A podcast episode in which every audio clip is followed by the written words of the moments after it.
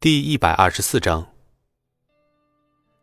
吴为雄眉头紧皱：“什么项目需要几百亿的启动资金啊？”王昊天摊了摊手：“那你就不用管了，反正我要做的那部分已经做完了，你到时候可别掉链子就行了。”吴为雄点了点头：“如果王昊天说的是真的。”江胜龙现在正在被某个更大的项目吸引住，急需资金，那么对于王昊天和自己来说都是好事。可是江胜龙不是个傻子，他今年已经五十岁了，商业头脑更加清晰才对。真的会为了某个看似利润很大的项目，将一辈子构建起来的商业帝国拱手转让换成钱吗？不过，既然王昊天这么说了。至少也会有五成的把握。昊天啊，孙离最近动作不小，一个十九岁的少年，不仅武力惊人，魄力也是惊人的很呀。吴为雄转移话题说道：“前段时间，他把你们江城南区老虎的魅力酒吧给霸占了。”“哼，那不叫霸占，是李虎那混混绑架了他便宜小姨子，酒吧算是赔罪。”王昊天随意的说道。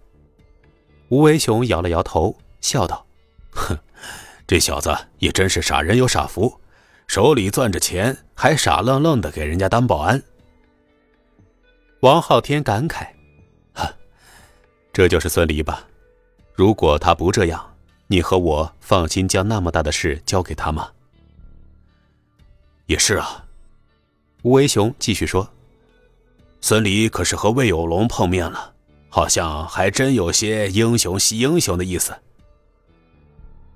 吴为雄既然已经决定进军江城，自然会把江城所有的势力打听得清清楚楚。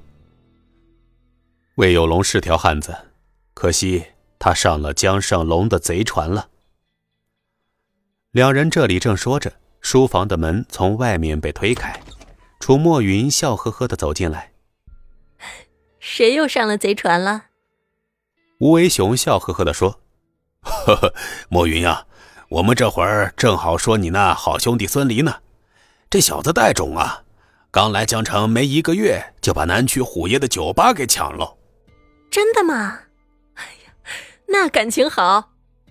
我本来还担心我这个弟弟太老实会被人家欺负呢，没想到刚来就闯下一片产业了。”楚墨云不吝夸奖，继续说道：“哎呀，孙离可比昊天强多了。昊天摸爬滚打两三年才有自己的公司的。”王昊天冲着吴为雄摊了摊手，不知道该说什么好。有时候，王昊天怀疑，楚墨云不是把孙离当成兄弟，而是当成儿子了，不然怎么会这么纵容他呢？现在倒好。霸占人家的东西都成了理所当然了。对了，你们不是说今天孙离要过来吗？什么时候来呀？呃，得晚上吧。他在秦氏上班，下午五点多才下班。王昊天自然不会告诉楚墨云孙离在秦氏做保安。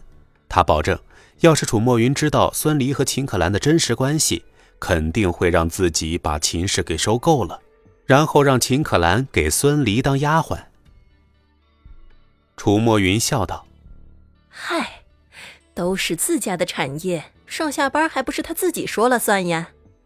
我给可兰打个电话，让他和孙离一块来吃饭。”呃呃，别，墨云，还是我给孙离打电话，让他赶紧过来吧。”王昊天赶忙说道：“让孙离来是商量怎么对付江城实业呢？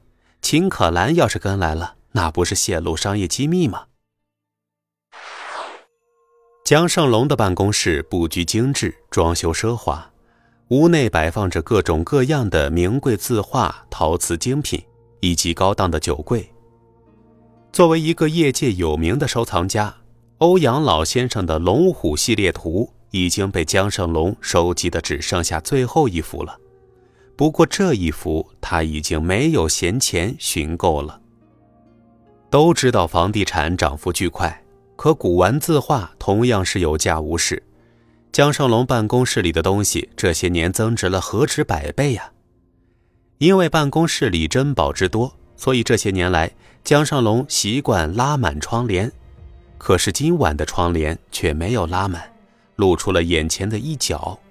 透过这个小角，他能看到外面汹涌的车流和绚烂的霓虹夜景。二十年前，他刚到江城的时候，江城还是老旧的城区，而现在的江城却早已发展成了一个不夜城。这里至少有他三分之一的功绩，至少江城三分之一的楼盘和江城实业有着密不可分的关系。可是现在的江城对他和江城实业而言，已经变成了束缚发展的牢笼。江城的昊天集团总是压江城实业一头，而且从上次省城招标后，这样的趋势越发明显。有人说他是枭雄，为了利益不择手段。最近甚至有人将他二十年前为征地强拆砸死老幼的事情揭露了出来。他不屑地嗤笑：“做商人的哪个不是利益至上？真要是扒黑历史。”他江胜龙早就恶贯满盈了。冷风吹在他的脸上，将他从回忆中拽了回来。而这时，咚咚的敲门声响了起来。这么多年的不苟言笑和狠辣的做派，让所有人对他畏惧，包括他的儿子江玉。江玉不想见自己的父亲，更不想在父亲的办公室里见到他。人人都觉得。作为江城实业公子哥的江玉，钱财无忧，美人无数，真是投了个好胎。在潇洒的时候，江玉也这样想；可是单独面对江胜龙的时候，他不这样想了。他巴不得父亲忘了他这个儿子，任由他在外面潇洒快活，该多好。爸，你找我？江玉恭敬地说道。江胜龙皱着眉头，从夜景中收回目光。江玉一进来，他就闻到了一股浓郁的酒色之气。又去哪鬼混了？没，没去哪儿。江玉说的有些心虚。